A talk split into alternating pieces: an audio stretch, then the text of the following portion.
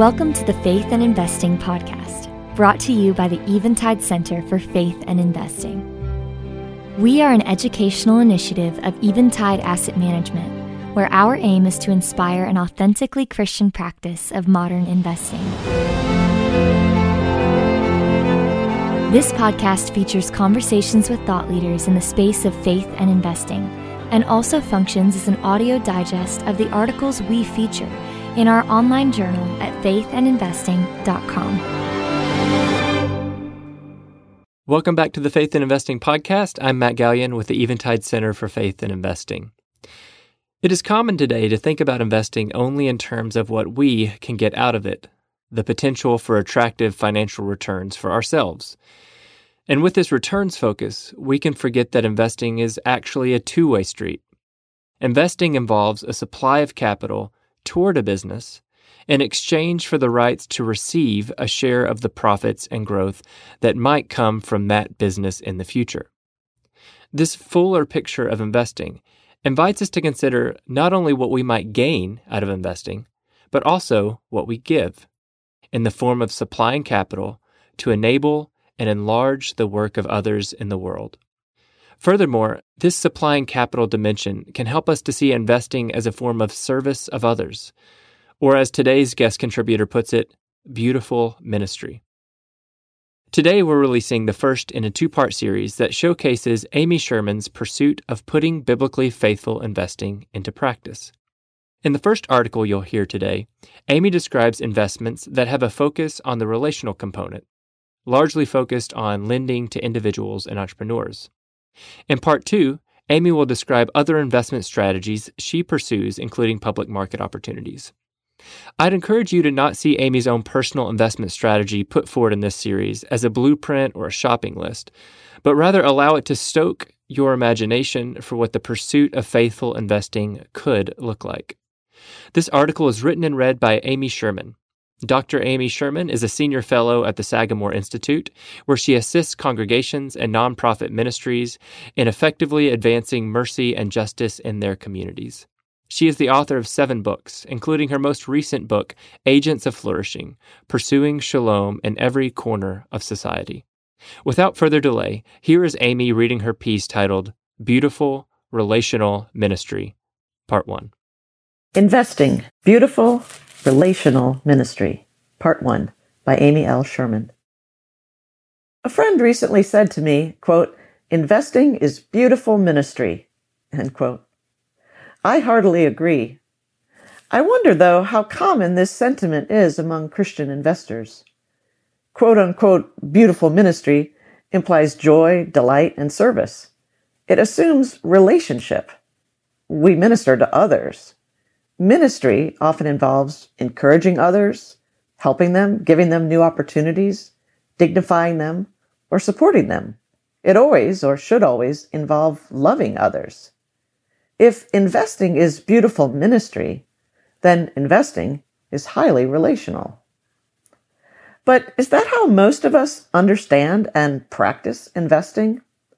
From my observations, it seems that many people consider investing is something rather abstract, distant, mathematical, even rote or automatic. It seems rare that we first think people when we think investment. More often, the initial word associations are money or retirement, which raises the question when we think about investing, are we principally thinking about ourselves or others? In an earlier post, I argued that investing is one of the ways that we human beings take up God's charge to develop his creation. From a biblical perspective, investing is a ministry focused more on the good that one's deployed capital can do in the world, i.e., for its recipients and their associated stakeholders, than on the return it brings back to the investor. Making the other the center. In trying to live out this principle practically with my own investing over the past 30 years, I've found it helpful to look for various investment opportunities that connect me relationally to two sets of others, borrowers and neighbors. To serve these two groups, I've used five vehicles, loans, real estate investments, individual stock purchases, investing in mutual funds, and equity crowdfunding. In this and the following post, I describe these in the hopes that my experience might spark fresh ideas for my fellow Christian investors. The greatest sense of personal connection I've had through the ministry of investing has come through loans that have tied me, in some fashion, with specific borrowers. For example, for nearly 20 years, I've been able to connect with micro entrepreneurs, especially women, in the developing world who need access to affordable credit. I've done so by investing through Calvert Impact Capital's community notes. These are promissory notes with concessionary interest rates and typically three to five year terms. I've been happy with my returns, and of those returns I've received, I've been able to put them back to work in new investments that help more micro entrepreneurs. Plus, I've had the joy of knowing that I've used money God entrusted to me to help women and their families move out of poverty through entrepreneurial endeavors. More recently, I've been exploring an investment opportunity through a crowdfunding platform I belong to called Honeycomb Credit. On it, I can make fixed income investments into small businesses run by grassroots entrepreneurs here in the U.S.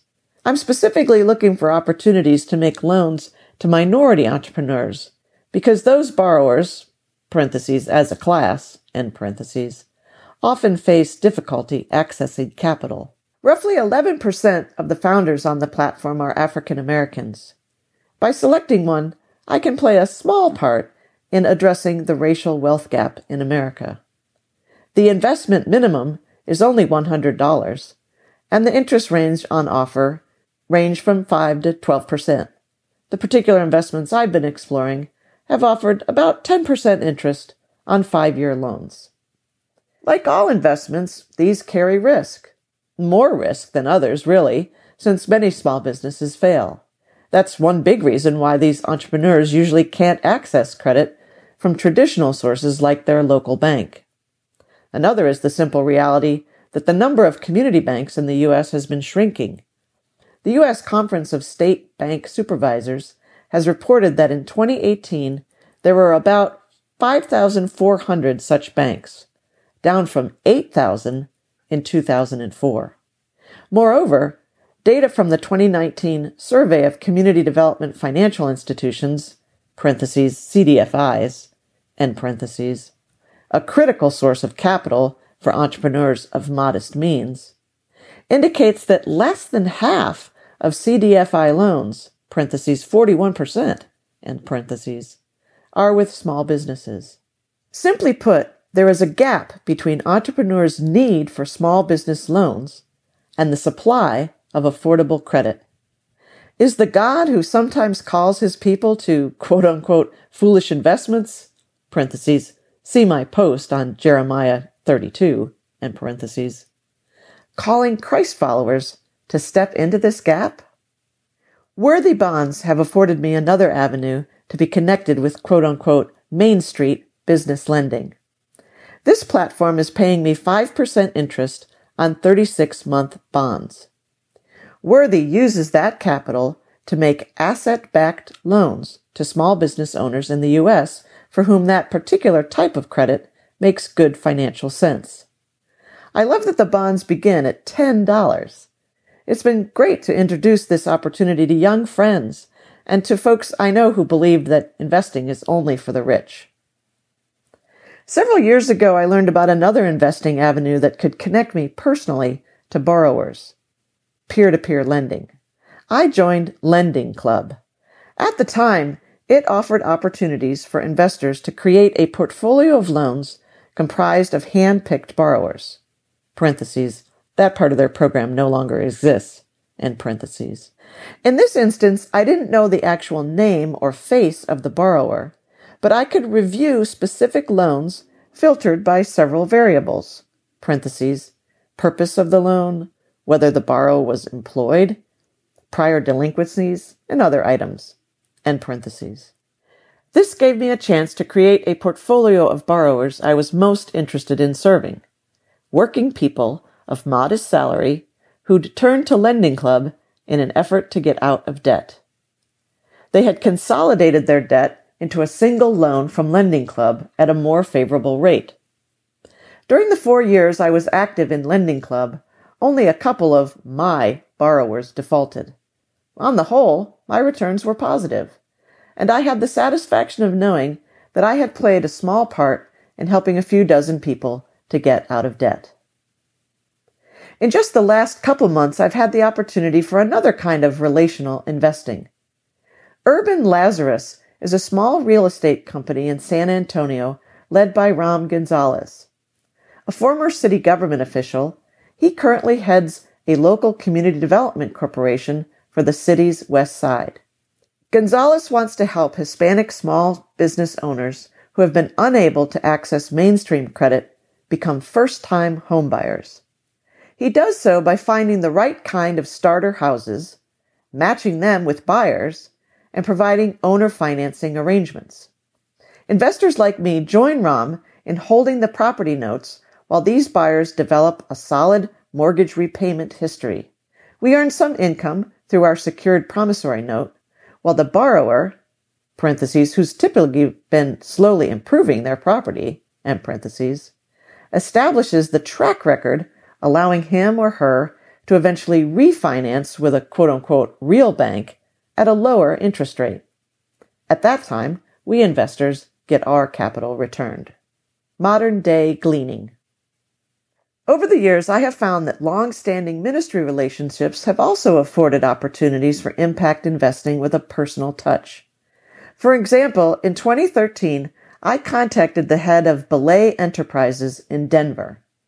I asked him if, alongside my charitable gifts, I could make an investment in any of the ventures with which he was connected. It turned out he had been thinking of integrating that approach. Ultimately, the ministry issued me a promissory note at 3% interest on a $20,000 loan to help some social entrepreneurs launch a new coffee shop employing homeless youth. Admittedly, for many nonprofit ministries, this kind of thinking beyond charitable donations is foreign. But there are entrepreneurial ministry leaders out there. There are also nonprofits that have created for-profit social businesses or are training and coaching minority, second chance, and immigrant entrepreneurs. For example, Hustle Phoenix, Minority Entrepreneurship Institute, Prison Entrepreneurship Program, and Rising Tide Capital. Through these organizations, it is possible to get connected to grassroots business leaders eager for affordable investment capital. Investments of this sort typically offer concessionary returns, for example, 1 to 3%, end parentheses. Accepting this is a way of practically applying God's gleaning regulation, parentheses, see Leviticus 19, verses 9 to 10, end parentheses. This was God's charge to those who owned land, parentheses, a form of capital, parentheses, to leave the edges of their fields unharvested. Those sections were to be left for the able-bodied poor who didn't own land. Concessionary loans, quote, leave some margin in the field, end quote, so our neighbors can benefit. They provide high relational dividends with modest financial reward. In part two, I will describe some other strategies that are a bit less directly personal, yet still reflect the principle of other centered investing. Thank you for listening to the Faith and Investing Podcast. If you enjoyed this episode, please be sure to subscribe, share with a friend, or rate and review us on your podcast app of choice. Your rating and review allows more people to discover helpful resources on faithful investing. To find out more about the Eventide Center for Faith and Investing, visit us at faithandinvesting.com. The communication herein is provided for informational purposes only and was made possible with the financial support of Eventide Asset Management, LLC, known as Eventide, an investment advisor. Eventide Center for Faith and Investing is an educational initiative of Eventide in some cases, information in this communication may include statements by individuals that are current clients or investors in Eventide and or individuals compensated for providing their statements. In such cases, Eventide identifies all relevant details of the relationship, the compensation, and any conflicts of interest within the communication which can be found at faithandinvesting.com. Information contained herein has been obtained from third party sources believed to be reliable. Statements made by ECFI should not be interpreted as a recommendation or advice pertaining to any security. Investing involves risk, including the possible loss of principal.